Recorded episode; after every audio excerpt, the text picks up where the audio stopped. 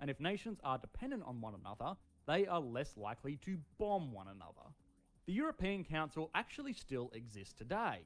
It is often confused with the European Union, but they are two distinct bodies of the continent.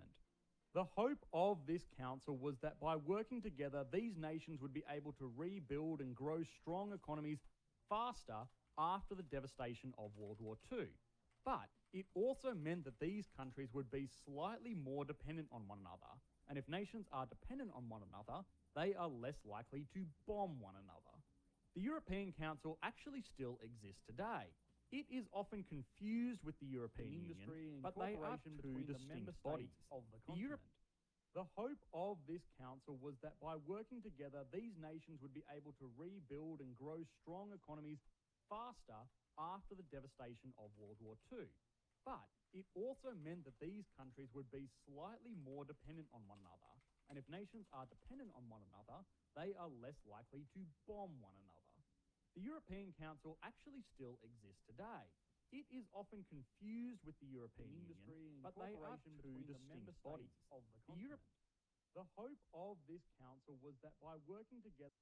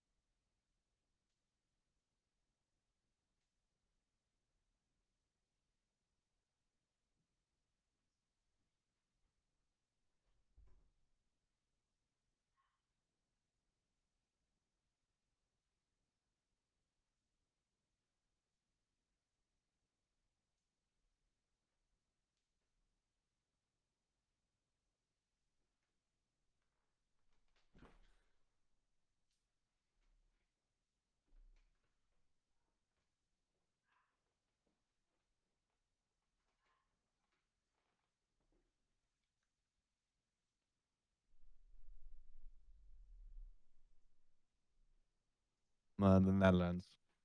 Hello. Hello, you were another Dane. Explain. Hello. How's it going, eh? Ah, hello, yes. Voice man. Hi. Um, great video, by the way. I yeah, good video. Message. Yeah, I'm glad you all liked it. That's that's good to hear, especially if I get uh, praise from from Chicken. You know, half the people in here will say it's great video no matter what. Chicken says it. It's like, oh, it's actually did good. I usually have something to say about your videos, like something I don't agree with, but I generally agree with the message this time. Yeah, that was very good. It's a very good overview of, of what the situation is and not necessarily going into the uh, little details that everybody is falling over at the moment. But yeah, good video. Yes, yes, all the little details I um, try to avoid. But a um, few things before we get into it. Uh, apologies about mm-hmm. not being super active on Discord this week. I have been so... Uh, not so much sick as basically bedridden. Uh, I, I started going to the gym uh, again, and I did a huge, a very intensive workout, and then um, basically all my muscles refused to work for the rest of the week. So, yep, that's that was something.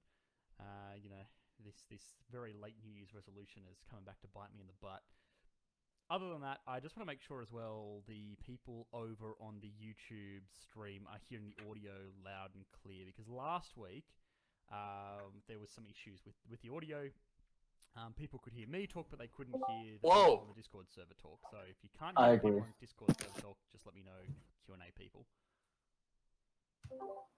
Uh, I just want to say, E, I'm a huge fan of yours and uh, love what you do, man. Oh, thank you, Meek. Meek is a great guy. Meek is a great guy. You should make a mod. Make me mod. Nah, dude, I'm just doing my job. Boosting my self-confidence. Um, actually, okay, so first question of the night is completely irrelevant to the video and directed entirely at Red Chicken. Uh, do you stream on Twitch anymore? Did something happen? Question mark. Joe over on the uh, YouTube live stream. So I guess I'm just a proxy for uh, you know, the Red Chicken fan club. Oh God, yeah, Joe, I remember him. Yeah, I have not been streaming. Yes, that is true. But I am planning to do it again. Just a whole bunch of shit. But yeah, let, let's. Not... Huh? Uh, what do you plan to stream? Ooh, that's gonna be a good question. I mostly play games, so most likely gonna game again. So but I'm also I'm planning also to mix in, uh, in uh, Tales Principle. Sorry? Uh, what games? Like Frostpunk, Civilization, Tales Principle? Uh, currently, most of the time it is uh, E F T, so uh, Escape from Tarkov, stuff like that. But I also like strategy games like Civ uh, and stuff like that. So it really depends on my mood. What about uh, puzzle games like Portal, Tales Principle, any of those games you play? Uh, yeah, but not on stream. But let's keep it towards economics explained and not let's go into my, my stuff, you know? Are you a, filth a filthy casual? No, I'm not a filthy casual. Is economics explained a filthy casual? Ah, well, ah, I mean, well. Back in the time when I had games, I was, I was the furthest thing from a filthy casual. I was hardcore, man. But that being said, I only played EVE Online, so... Um, you don't really so much play EVE Online casually. I don't think there's a single person that exists in that game that plays it casually. Uh, so, you know, take that as you will. I'm surprised you haven't done the economy of RuneScape yet. There is actually a video on that. I have done the economy of RuneScape. Yes. Now who's a filthy casual? You don't know. A filthy casual, V explained. Kick him off the goddamn server until he goes and watches the video. Then you're allowed back on. I want a T F two economy video. Oh, by the way, an update for you, Economics Explained, on the a little bit on uh, the and if I see anybody with that name, Lisbon, I will kick you right away. Lisbon Wait, tried to get Lisbon? back in. Yeah, who's okay. Lisbon, oh, Lisbon, Lisbon uh, tried to get back on, to get back uh, on uh, and uh, he's banned uh, again, he's so, again you know. so you know. How do, how do oh, you get back on? Get back on. Hold on, your your microphone. We had somebody with a lot of feedback, sorry. So wait, yeah, so what did Lisbon do wrong? Because as I understand, anybody with that much power would have done what he did. Yeah. We're not going to go into uh, into that detail. Oh, boy. Right, oh, boy. Okay. Um. Uh. So, all of that aside, um, Joe, again over on the Discord server, said, uh, will there be opportunities around the situation for it to be improved, question mark? Uh, I'm not entirely sure what that question means. I mean, do, do you mean that in the sense of, like, is there something that England can do to kind of make the best of the situation? Or what do you mean um, by that? Because, yeah, I mean, certainly there are some good things that will probably come out of Brexit for uh, the United Kingdom, and that's something that probably gets overstated by the, the pro, like the pro-Brexit side and, and understated by the, you know, Remain side. Uh, and a big one of that is, is you know, the financial services in, in London especially. Uh, it's probably going to look at, you know, start to look a little bit more like a uh, a global financial center rather than a European financial center, just like, uh, you know, let's say like a Singapore or a Hong Kong or something like that, where it'll have just sort of a little bit more liberty uh, than it would have had under the rule of the European Union. And given that, you know, uh, financial services are such a huge industry in the uh, the U K, uh, that actually might be something that's uh, kind of like a real light at the end of the tunnel, I suppose, for all these naysayers. All that being said, though, look, um, I mean, I tend to probably lean more on the, uh, not that it's really my say, but probably, you know, remaining in the E U was a better idea. Um, but, you know, I can kind of probably see the arguments for or against. So I'm actually curious, you know, where, because uh, obviously we have a very diverse array of opinions here. Uh, Chicken, what's your opinion on it? What, what do you think England should have done? Well... What they should have done and what they should do, that is something completely up to the British people, of course, themselves to decide. The only thing is that uh, I also liked about your uh, video is that it's not all bad nor all good. Um, especially with what they're now doing, there is, of course, the uncertainty that's killing their economy at the moment. That means they're in a state of limbo land, uh, which I fully agree with. Um, On the one hand, they are taking back their own, uh, their own well policy again, especially with uh, terrorists and stuff like that, which they really wanted. Um, but I think, of course, abandoning uh, a, a trade zone, uh, a, an economic union, um, that is kind of um, well, also a, a thing that is going to result in, in in the short term some uh, or well big troubles. We see that now with their economy, that it is relatively uh, uh, kept down to uh, growth over time. But you can also argue that's the same for like France, the Netherlands, some other European countries after the two thousand eight crisis.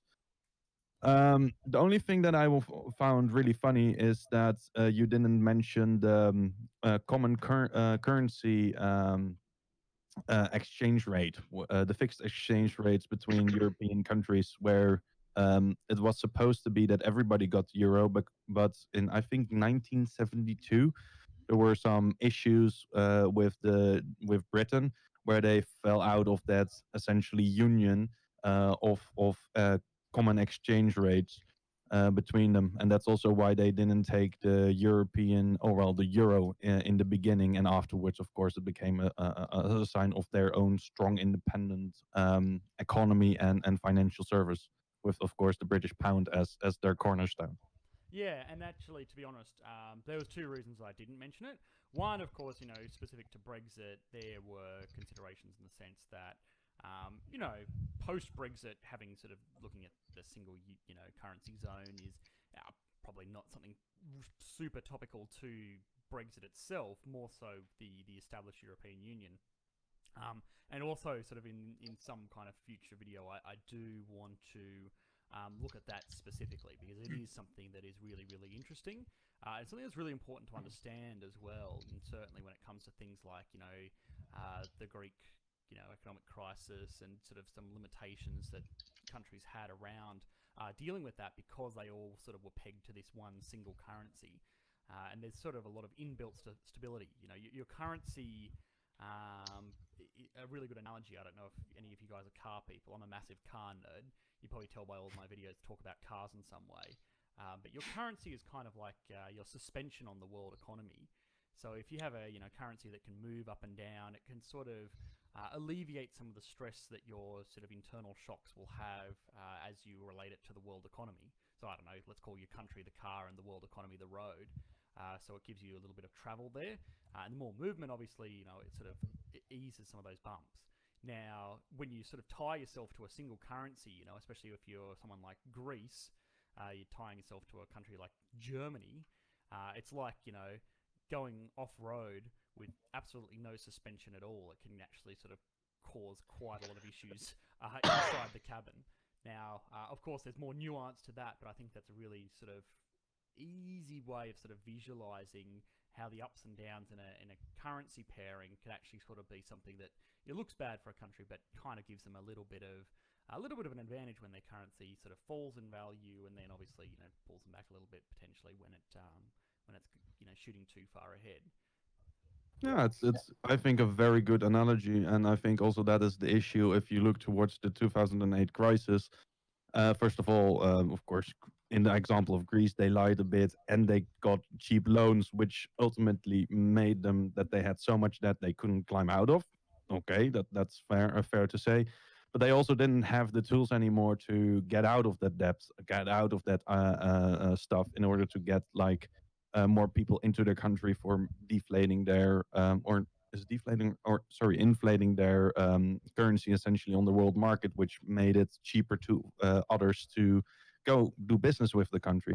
Essentially, China does it the same way, uh, where they hold their currency relatively low compared to all the other currencies on the world market.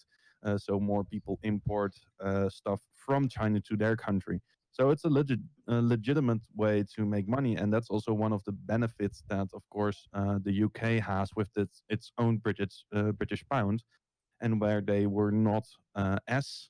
as m badly hurt by the financial crisis. I don't know exactly how hurt they were by the financial crisis, so I'm not an authority on that by any means.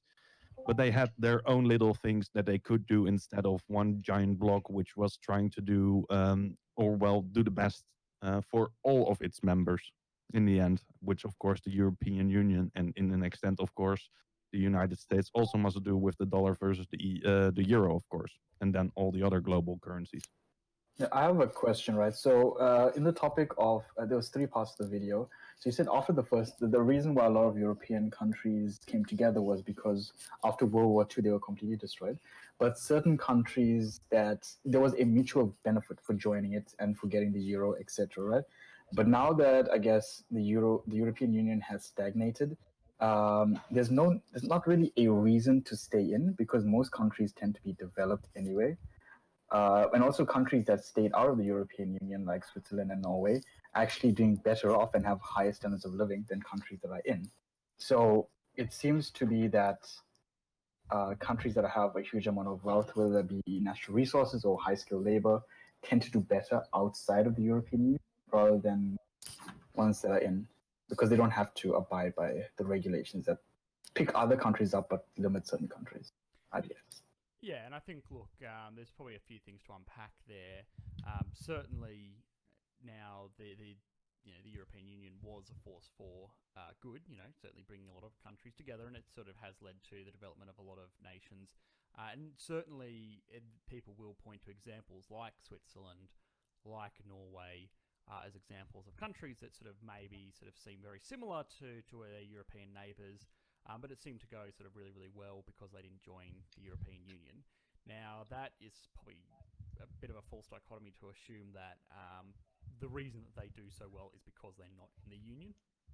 Um, those countries, obviously, you know, before the European Union, um, sort of had a lot of inbuilt wealth. Now, Norway, of course, that sort of was realised when they founded oil.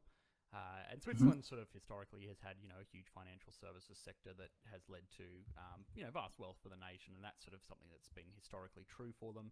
Uh, and of course, you know, that has been pendant on their sort of neutrality, hence the reason that they've avoided, um, you know, things like, you know, uh, trade unions like like the European Union, for example. Uh, mm-hmm. Now, I would say for, for most uh, member states today still, that's not necessarily true. I don't think it would be sort of sensible nor reasonable to argue that, you know, if someone like France, you know, left the European Union, they would suddenly be all the more better for it. They would suddenly uh, be wealthy, you know, like Norway or Switzerland is. You know, of course, France for itself is a developed nation, but it is not as wealthy, sort of, certainly not at an individual level as, you know, citizens of Norway or citizens of Switzerland are. But that's not to, that's not necessarily to do with Um, the European Union, you know, in a, in a positive or negative way. Um, you know, France is a larger economy, but it doesn't have huge, vast deposits of oil like uh, Norway does. It doesn't have, um, you know, a huge, proportionately huge financial services sector like Switzerland has.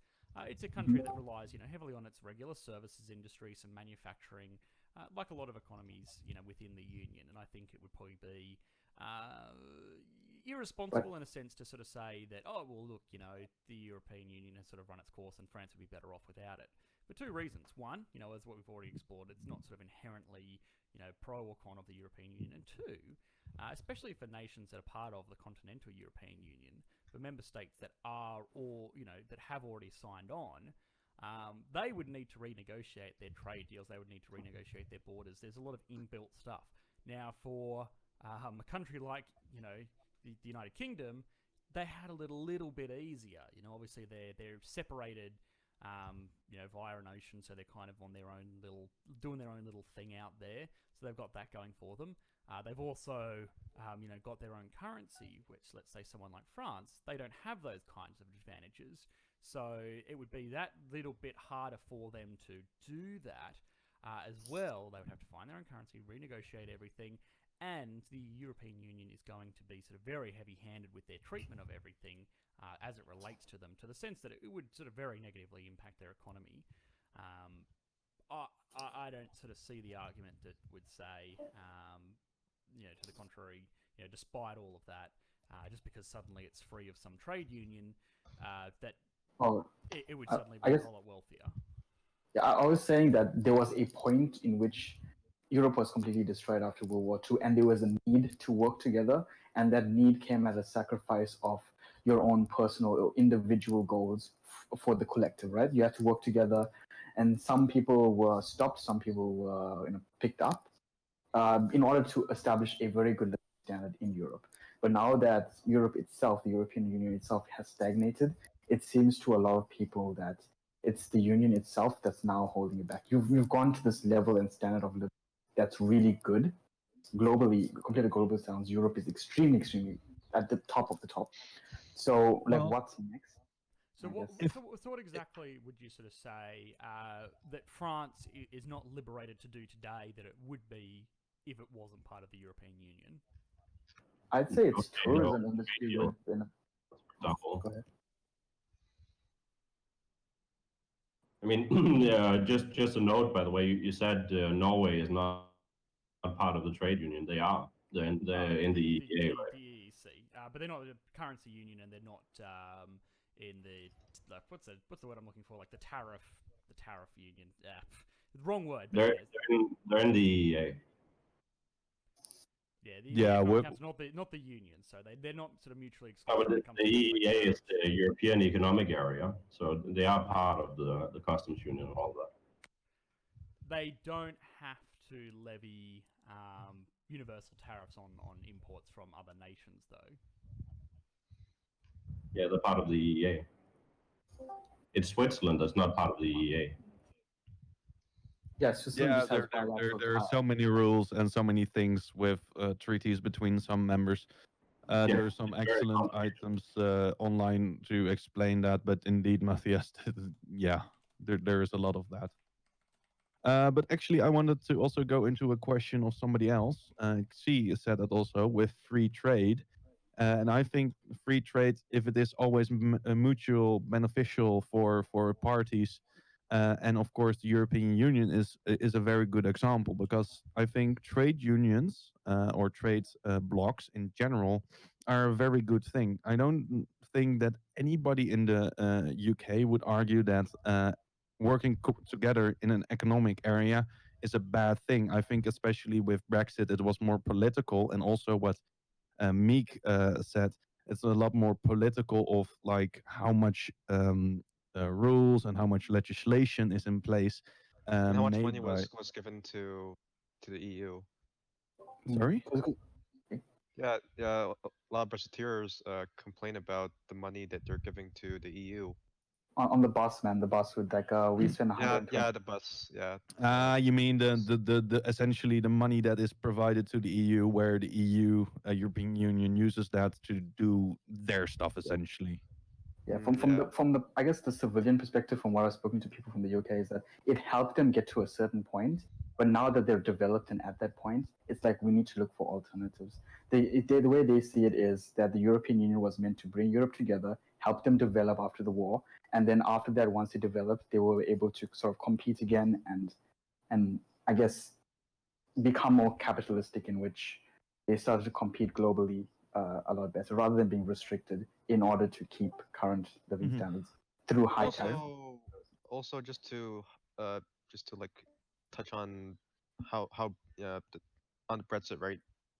It, it all started when when David Cameron uh, gave the green light to to make the Brexit referendum, and bef and prior to that, uh, David Cameron kind of pissed off uh, the British people by imposing austerity measures. So uh yeah, for, for for from the video you didn't really highlight much on like the on U K before the Brexit referendum. Maybe you could like uh you know elaborate on that. So the U K wasn't um I don't think it was necessarily uh, a great place uh, at the time of uh, the referendum. I think potentially that was something where oh my goodness, yeah, look at that. Um, that's the, it's the European Union and its uh, and its sort of constituents. My goodness, that's confusing. Um, but anyway, look, uh, all of that aside, maybe we need a video just to unpack that mess. Um, so uh, yeah, no, I think that's I think that's a really good question, and I also want to sort of link that in uh, with something that we used for like like France, for example, is is, is that um, oftentimes you know when the European Union uh, and by extension a lot of its constituent states, you know England in particular, wasn't going great. Uh, you know, we saw the Eurozone crisis and sort of the general slowdown of European countries that came along with that. Uh, and that was primarily caused by, you know, sort of misbehaving nations, you know, particularly uh, places like Germany come, uh, sorry, not Germany, Greece come to mind. Greece, yeah, yeah, and that sort of made it like this this big boogeyman. It's like, ah, oh, you know, this is the you know ball and chain that's kind of keeping us down.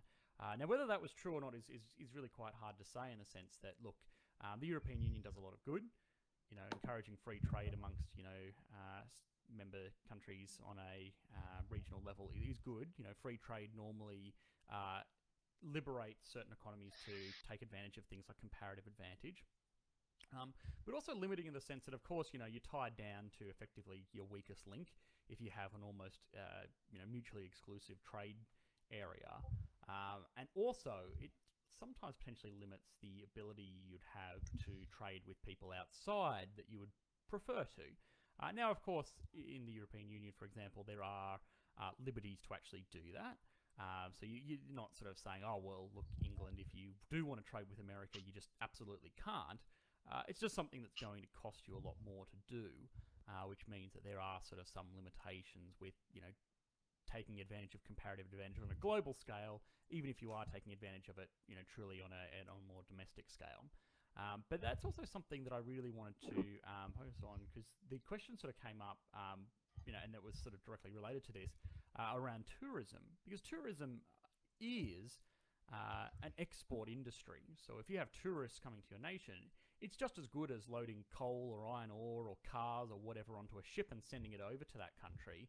Um, it's, you know, basically people spending money in your country to, to take something of value out of your country, even if what they're taking out of your country is, you know, memories and tacky souvenirs. It, it's still uh, an export. So Um, that all being said, uh, with the example mm. of, um, you know, like, let's say France, um, you know, because it's a good catalyst and, and you know, potentially it's a more topical example. Uh, how do you think France's tourism industry uh, would go if they were to leave the European Union? Mm. Okay. Mm. Well, I think it was, were you the one sort of arguing that, you know, they'd, they'd be a little bit more liberated there? Yeah. I mean, if you look at, I, I hate to point out Turkey, but they have, yeah, that's all I'm going to say. They're pretty good, actually, when it comes to tourism. I, France is a very highly sought out area, but I feel like the restrictions in the E U itself quite kind of make it difficult. Right. Okay. But I mean, I think that's sort of unpacked there is is certainly um, in terms of tourism, uh, and and for, for countries that sort of do attract that sort of level of, of tourism. You know, France is obviously an extreme example of it, because it has Paris, it has the Louvre, it has Nice, it has, you know, all of these sort of lovely huge tourist attractions. But still, even despite all that, the majority, the vast majority of tourists come from within the European Union, um, because it's a really easy place to get to. You know, I don't have to worry necessarily um, about changing currencies or anything like that. Um, I can basically just get in my car and drive over to France, and I have the ability to, you know, spend a nice, uh, let's say, weekend on the beach uh, in the south of France, or, you know, go and see the Louvre in, in Paris, and I have the ability to do that because it's a, it's a lot easier. Now, if it was something where, um, you know, potentially I had to exchange, um, you know, currency, you know, back into to French francs or whatever it may be, and, you know, pack my passport and cross borders and, you know, do all of that kind of rigmarole. You know, certainly, you know, for things like weekend trips and, uh, you know, small week-long trips that make up a majority of France's tourism industry, it would probably be something that would have a major negative impact on it, because uh, it wouldn't be as cheap and it certainly wouldn't be as easy. Now, um, all of that is sort of a very roundabout way of saying, um, you know, in, in England, um, you know, certainly there probably was um, some sort of level of the European Union being used as this boogeyman um, for for why the country was doing shit. You know, uh, you know, negative conditions tend to foster, um, you know, the desire for a scapegoat. No one ever wants to blame themselves, and so it's certainly easy to say, oh, well, look, you know, we wouldn't be doing this if it wasn't for the E U dragging us down. Uh, and look, whether that was true or not, Uh, I would err on the side of, look, the, the E U's probably done more good for England, uh, even in sort of recent decades, than it has done bad. But it's certainly one of those things that's very hard to prove a negative, and it certainly does make it an easy scapegoat for Uh, you know, people that sort of want to take advantage of that and sort of, you know, like big brash actions like, yeah, let's let's forget it, let's let's go our own way and forge our own destiny. And certainly there is some kind of nationalist bravado that I understand with that, and certainly been able to sort of um, march the beat of your own drum. Uh, probably was potentially sort of uh, a big driving factor there. As for if it was based on economic principles, oh, I would say no. Yeah, I guess it, it's sort of like, the way I see it is that, hey, let's work together because we're really poor right now. We'll earn something, and then after we can all just part our ways, kind of how I see it. After World War Two, it was a need. But now that, I mean, it's pretty well off. U K is doing kind of well. The entire E U stagnated. We need to look at other things because our friendship clearly isn't working, sort of thing, I guess. That's what the people that I've speak, spoken to. Right. So, so because you've hit a bad time, you under, like you think... the thing that got us into the good times is what's causing the bad times. Yeah. It's a, it's a rise and fall. Yeah, and I mean, but, look, I, I, I sort of see that in a sense that, like, uh, I, I don't know, look, let, let, let's sort of stretch an analogy and sort of say, um, I, I don't know, um, I, I've, uh, I, I was, I was feeling really, really sick. Uh, but then I took some medicine, and I took some water. Uh, you know, I drank, you know, had a nice healthy diet, um, and you know, I, I felt much much better. Um, but then suddenly, I uh, you know, you know, started feeling not great again.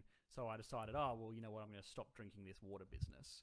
Um, you know, certainly it's something um, that has done some good, and I think it's relatively irrefutable to say that the European Union hasn't done good, even if it is only sort of historically.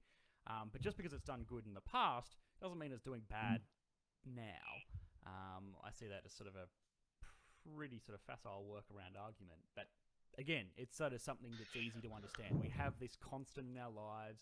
It's something that's not bad. It's something that's somewhat external, so we can blame it easily. And I think that's ultimately sort of what's happened there. Yeah, but would you say the um, economic impacts would have disproportionately affected... Um, different groups of people? For instance, it might have had a positive overall economic impact on middle class people and upper middle class people who work uh, mainly in the services sector, uh, but maybe would have had more negative effects in, say, the working class northern area who worked uh, in traditional manufacturing industries. Uh, actually, isn't it uh, like sort of uh, better for both, uh, like, like I mean, better for Europe and Britain to have a free trade, since uh, that way uh, the United Kingdom can uh, sell its uh, sell more of its goods to the Europe, and the uh, can import European goods, for example, German or some French goods, much cheaper. Yeah, I, I would, I would say like the, the, the this guy Ironstock is speaking about it is that. Like, the whole thing about free trade is that Switzerland has free trade access with the European Union, and they aren't in it. So if a country is valuable enough to sell to or to buy from, regardless of whether it's what I would say. Yeah, and it's also, if you look towards uh, general economic trends, uh, look, for example, at uh, the U S and their tariff war or, or economic trade uh, slash trade war with China. It's all about what you want. Uh, ultimately, that was also a question of see, uh, if, if uh, free trade is mutual beneficial to, to both parties. Often it is the case that if you have a free uh, free trade zone, that more trade will become uh, available to everybody, uh, boosting up everybody's, uh, well, essentially G D P, if you agree with G D P as a second point then. However, what is really good about, if you look at those kind of stuff, is that ultimately it is all about what you want. Because look at, for example, we in the Netherlands have, uh, we are... Uh, we are in the E U, E U, and we have a lot of uh, guest laborers, for example, from Poland. You can say these are very good because they provide uh, a cheaper labor for our market, meaning we have more benefit overall. Uh, you can also just argue, well, I want Dutch people to do those jobs, so I want them gone because we have uh, as much jobs uh, still available for Dutch people, or Dutch people who are uh, not, not um, currently working. So basically um, better quality jobs for Dutch people. Something like that it turns out to come out of it, but it's all about what you want. Ultimately, I think free trade uh, will always benefit each uh, part partner, but uh, it is always um, well, what is your uh, objective of it? If you just yeah. want to trade more, free trade is is is brilliant. Yeah, that's what I'm what I'm actually saying about what uh, actually uh, if uh, well if the gov government, um, uh, as far as I understand, is uh, in the cases of government is actually trying to control the economy and somehow to influence the uh, trade relations, then it actually disrupts the natural uh, process. The guiding, the guiding hand of the market. So your sort of understanding is that, look, I mean, if you, if, if nations just kind of keep out of it, no tariffs, no import quotas, nothing like that, um, countries will naturally trade what they're best at trading be through the sort of natural forces of the market. Is that sort of? Yeah, yeah.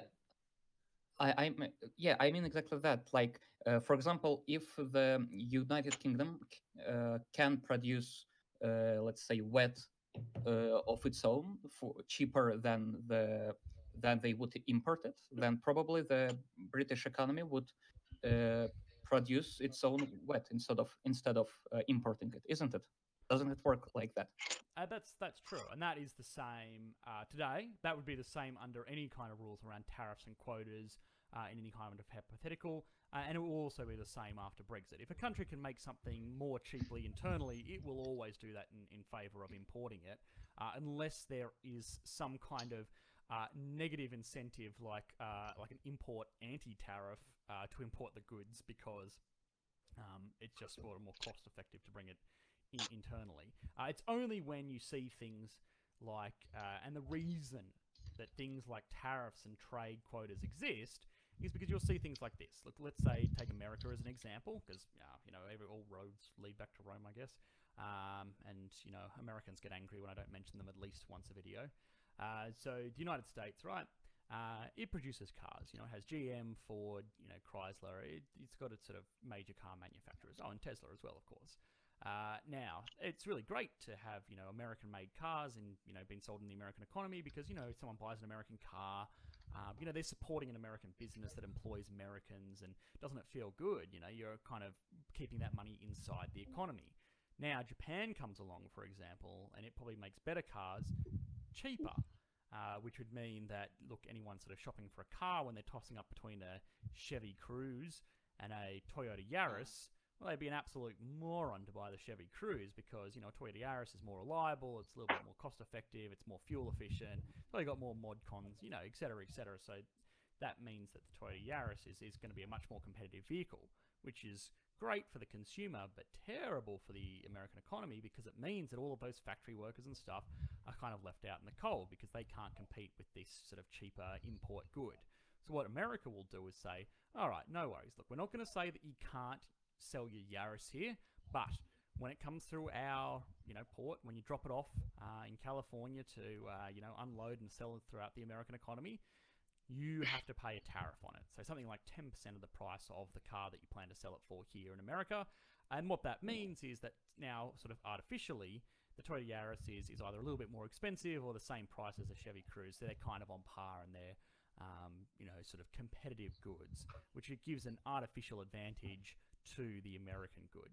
Now, the advantage of that, of course, is that it supports domestic industries. The disadvantage of that is that it can kind of prop up these industries that probably shouldn't uh, exist in a real efficient market. So there are major arguments back and forth for that. Uh, curiously enough, it's one of those sort of weirdly divisive issues where you'll see people that are very, very much pro, you know, the guiding hand of the free market. The free market knows all. I don't want to see any of, you know, those government handouts or, you know, boosting the government up. It tends to sort of be the same. Or kind of illegals. Or that. Or illegal um, immigrants. Okay. um, and um, they also tend to be the people that are really pro these kinds of protectionist policies, because it means American jobs. Um, so it's a bit of a weird one where they'll sort of support, you know, no government handouts, no sort of, guy, you know, no government interference. But as soon as it comes to protecting these uh, local industries, it's like, hell yeah, you know, tariff the shit out of them, like America first. And um, it sort of tends to be one of those things where it's a bit weird. But there are pros and cons to either. Uh, and as that relates to England, of course, uh, it meant uh, when they were part of the European Union, they were, of course, heavily incentivized to trade, which meant that they could not levy tariffs on people within the European trade zone. Um, so, you know, it meant that, let's say France, let's say France in a hypothetical actually built decent cars, um, you know, and they sort of competed with, let's say, Amer uh, you know, British cars. Uh, you know, England couldn't I impose tariffs on France to, to kind of artificially make their cars more more competitive. Now, in reality, they, they both produce absolutely dog shit cars, and you should definitely buy a German car, but uh, it's a sort of thought experiment. Actually, McLaren's. I mean, uh, Italian cars, perfect. No. Yeah, I actually like uh, Renault, Citroën, but whatever. I was gonna, they're out there. Nah, well, you're wrong. Re Renault's, Renault's pretty shit. Oh, God, I take that to offense. Why is everyone calling me shit in the chat? Dude. Yeah, you, you're, not real, you're not much of a car guy, by the way, Meek. Like, you know that. Yeah, I like driving it, though.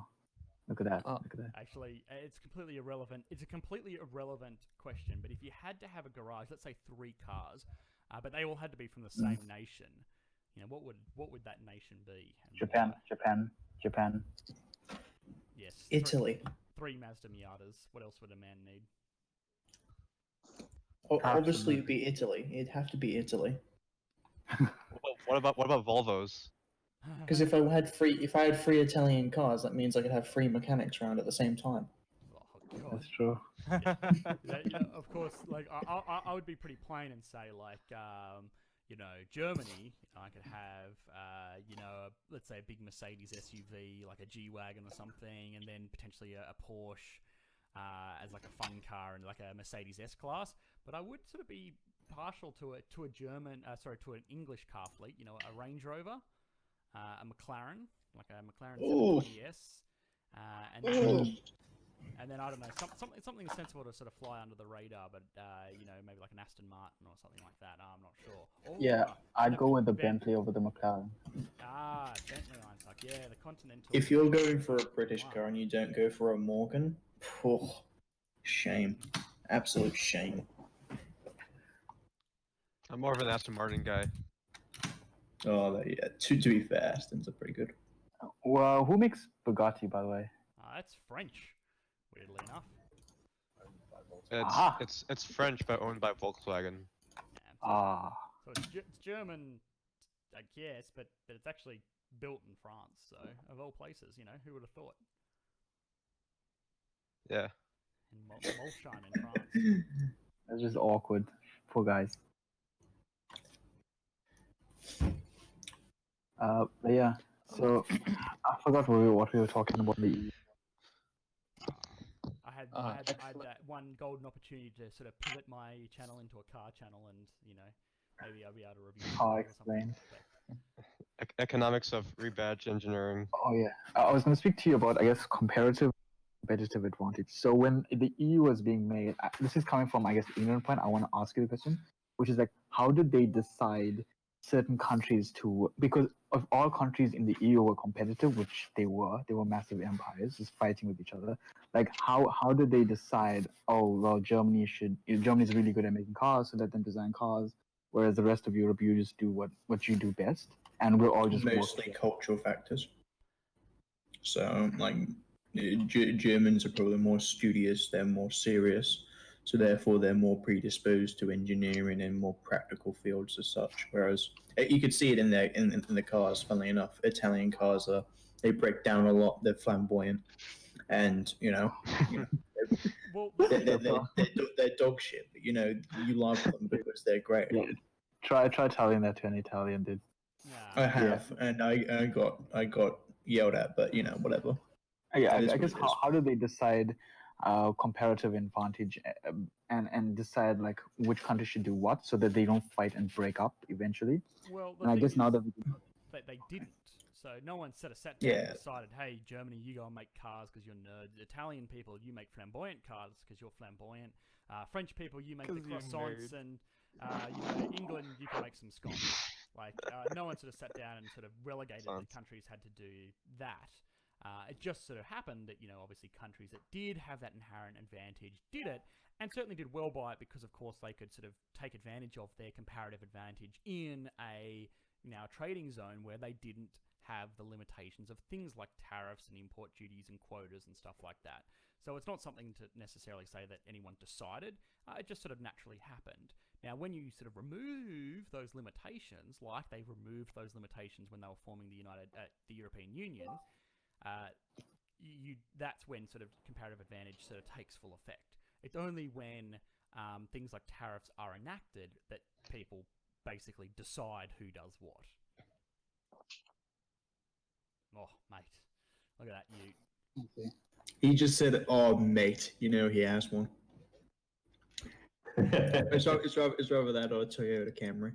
Nah, no, no one will be able to guess what car I drive. If you can, I'll, I'll be very impressed. Mazda two. Wow. Mm, it's a Miata. It's like, is it a Miata? Nah, it's actually it's actually like the the classic non-car guy car. So uh... the the the Proton Jumbuck. Wow. Toyota Taz. Do you have a Toyota Taz? The old one. In the nineties, that, that's that's the one of the best cars ever made, man. That's all guys, it's a trick question. He rides a motorcycle. Hey. Oh. Unicycle. Uh, it's a it's a trick trick question. He rides a kangaroo. The best Australian car ever made. True. My God. Oh yeah. Okay. The second part of the Drop question bears. was competitive advantage. Uh, so comparative advantage kind of just like reduced com com competitive advantage because. If certain countries were to move on the territory of uh, other countries within the E U, that would be sort of a bad thing. So people were kind of, uh, I guess, positioned to stay where they are and just be right, content so. with the current development. Like, you know, Johnny makes cars. He doesn't try and go into the U K's territory, and then the U K does its own thing. He doesn't go into Germany's territory because it's bad for both of them. Well... But now the U K doesn't have a restriction anymore. I mean, that, that's simply not true. Um, you know, there wasn't any sort of inherent agreement that, you know, people had to, um, you know, stay out of other people's business. Now, certainly there would be sort of agreements, things like that, where, you know, hey, maybe that was sort of discussed backdoor. But, you know, for England, for example, has things that directly compete uh, with the German auto car market. You know, you look at country companies like... Uh, Uh, well, I mean, Range Rover and things like that, they compete directly with, with Germany S U Vs, um, you know, luxury S U Vs, so that, that's not something where they've agreed to stay out of each other's markets or anything like that. There's no inherent agreements about what who produces what um, within the European Union. All yeah, it's just a sentiment is, between I mean, European... No, yeah. I, don't, I don't think there's that. It's just an agreement that, look, uh, someone does something really well, inside the European Union, you trade freely with them. You don't impose tariffs on them, so you don't sort of artificially, um, you know, increase the competitiveness of your own nation within the union. Um, so, if anything, it does it does the opposite. It sort of encourages people within the union to sort of be more competitive amongst each other. Um, so, I don't think no, there, there's no real example um, of of that.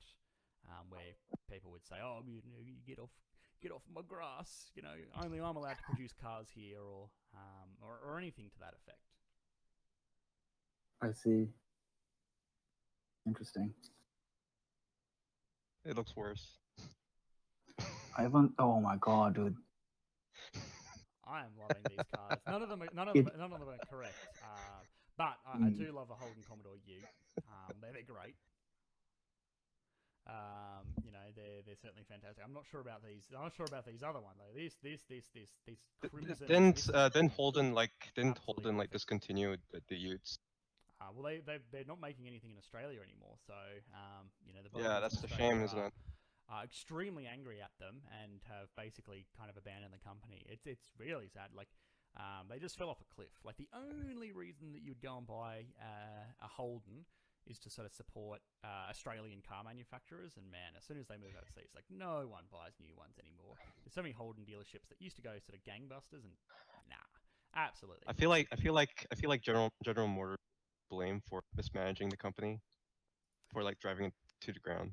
Well, they're also I got to be honest. Like as much as I love, you know, sort of, you know, my my local car um, industry, Holdens were just garbage. They were useless cars, and and I think you know why it's the same things are similar. Except for except for their their sport models, right? Like the H S Vs, uh, the, the special sure, vehicles. Sure, that, that that were cheap power, um, but like I mean, all cars were just unbelievably plagued by like bad service, uh, sort of bad dealerships, bad, um, you know, sort of uh, like post-ownership servicing. It was just, um, just got awful. I mean, my, uh, you know, like my one of my first cars was a Holden. My God, uh, that was it was absolute, absolute dog shit. Like I remember, it was a like a four-cylinder. Uh, car, and for for a long ass time it was driving around on three cylinders, because every time I'd fix a cylinder another one would break. Oh, so it was like, you know, so down on power, and, and and like the air conditioner would break, and then as soon as I fixed the air conditioner the timing belt would break, and as soon as I'd fix that another cylinder would break, and then I don't know, like the clutch would go, and it just... Yeah, that company is so smart. That's a really smart company. They make stuff so it breaks, just so you can. So it just it gives you the hope that something's fixed, and then it breaks, but it's only one thing. So if you have to replace it, you have to replace the entire car. That's yeah. very smart. And then and then after that, I got a I got a Subaru, and and that was that was just a fantastic car. Like oh apart, Subaru. Like, apart from the servicing, ah oh, man, it was like um like I I'd take it in for it sort of like they would do a service uh, twice a year. That's the only, like, apart from gas, that's the only thing I've ever paid into that car. Just absolutely flawless. Nothing breaks, ever. It's just, like, bulletproof. Uh, yeah, yeah, yeah. Yeah. The Nokia thirty-three ten, of course. And, and uh, no, I do not vape, so... And, well, let's get that question out of there. Uh, yeah, the economics of uh, vaping on, uh, on, on Zoomers. Yeah. I would like a random meme type of economics video, like the economics of boomer jokes on the tourism industry. So every uh, every country that I go to, always every country I go to always has those T-shirts. Like I visited uh, Germany, and all I got was this shitty shirt. So boomer jokes have been a staple in our uh, tourism industry for a while. I would like a video explaining that. Uh, okay. Uh. Um. Well, look, when I inevitably run this channel to the ground um, by selling out, uh, it will be the last video I ever make, okay? Uh, I make that promise to you. Thank you. Once you get sponsored by Raid Shadow Legends, get that four K in. I, well, I, did, I did like the end of the Brexit video um, where you made the cute little I mean, couple. I've got, I've got my I got my eyes on, a, on um, the new Tesla Roadster, so hey, you know, if I can sell out, you know, maybe... Hashtag support. Yeah. No. Can we get your uh? Your no, link? don't go. Don't go for a Tesla Roadster. Go for a Cybertruck. Okay. Here's here's here's a position for you, right? So Wendover Productions and Real Engineering did made like normal engineering videos, but then they started to get hired by companies to come in and just walk around with their like, so they make a video off of that. But so you can you can do this, like the economics of uh, Tesla or some shit, right? And then Tesla will probably just bring you in like, oh yeah, this is how we make the cars and uh, blah, blah, blah. Position it, man. It's all about positioning. And then just steal one, dude. Yeah. Oh yeah, you can steal one as well. What are we gonna do? Hey, everyone, I'm just gonna, I'm just gonna take this back to Australia, okay? Thanks. Yeah. You'll be zero to sixty in under three seconds. Yeah, I'm gone. Ah, he'll chase me Tesla, down. Right? He'll chase me down in his rocket. What the fuck? Come and smack me over the head with he's not a flamethrower. Just imagine Elon just talking to a headset, call in SpaceX, and then they just rockets chasing you. Fuck. What a way to go out. Uh, when he is Tom Cruise. When I was younger, everyone always like, well, what do you think will happen in the future? And I'm like, it's so trash now. Like we, we thought of sort of like flying cars, and then we'd have like a like a, a colony on Mars, and then we'd be able to speak to them to like an something like a galnet, a galaxy network or something. I don't know, man. I was very all, all we got was cheap fake Nikes. I'm very disappointed. Yeah, well, look, I mean, don't worry. We still have our Lord and Savior Elon Musk, so he'll. Uh, well, he'll I, I thought you were going to say Lisbon. Oh lordy, Lisbon. Sorry. Uh, Mm. Oh, by the way, did you, did you see the meme channel? We were roasting Red Chicken. I felt so bad for him the other day. We really went in. Yeah. Well, we, it's funny. Just like go go to the meme channel and just like scroll upwards. Like today's. I've left. I've I've got a full uh, playlist yeah. of uh, Lisbon videos now. If you want them, E. Yeah, I'm like Corey in the house. I make fun of Red Chicken. I definitely understand making. Oh, because he banned him. E, you oh, no, should put it on your second channel. All, all yeah. the Lisbon ones. That'd be funny. Wait, wait, hang on one second. I'll I'll get the video for you guys. It, it was pretty funny though. We made like a, I'd say about twenty to thirty memes over the course of like two hours, just roasting him on sub. That's pretty funny. He he was in the joke. He was in on the joke. He was in on the. Oh uh, yeah, no, no, no. I know, I know. Red Chicken, like you won't take it to heart. Oh goodness gracious me. Oh, Nightwise, that's that's harsh. Actually, that's a good idea. Okay, totally. Uh, yeah, a totally unrelated uh, question. Um, are, all of these so questions e, are, are so you familiar related. With? are, are, okay, so got it. I just wanted Sent to sh share a bit about uh, this uh, this this like nation building project called Escardia, and I wanted to know what your thoughts on it. Okay. Um, wh where are they building a nation now? They're building a nation in space. Oh, okay. Yes. Who's yes. they? And they have, um, so so this Russian billionaire um made this pet project uh to build a nation in space, a, a sovereign nation, by launching a, a, a satellite into space and. Uh, declaring it as a, a country. it's it's bonkers, but they're they're they're going to uh, build like um like an like like a like an actual country with a with a working economy and democracy in space, kind of like Star Trek, but it's it's happening right now. And they there you go. Very... I, I sent the Wikipedia thing for it. Yeah. Well, why, why, do, why did all this cooked shit start with? So there was this bored Russian billionaire. They they just they just, they just got they just got approved by the United Nations. What? No. Yes.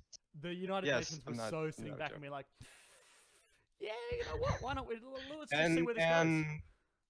Yeah. They got all the world's uh, they got they got all of the world's space agencies on board, like like NASA. So you're telling me this guy wanted to be Thor? No. Wait, wait, who's saying what? He, he wants to become a space pirate. Or oh, space president. I think he watched the greatest uh, the greatest Disney Channel movie ever. Uh, what is the Space Pirate one? What is the Space Pirate one? Uh, Corey. I think, I think you're talking about... He watched Corey in the House. Like, yeah, Treasure Planet. The greatest, greatest Disney movie. Oh, yeah. Treasure... Uh... No, it's not. Corey in the House is better. Yeah, he was just like, wow, wow, Corey is in a really nice house. What if that house was in space, and the president, the White House, would be judging from space? Dude, how are you not talking about this? You know what? You know what? I actually, this is so interesting. I had no idea. I, I, I actually, I, I'm gonna make the commitment to you guys now. I am going to talk about this because that is that is next level. Like, my goodness. It, it is real. It is super awesome. Um, I'm, I'm actually. Considered to be a member of of Asgardia. I'm I'm like technically a citizen.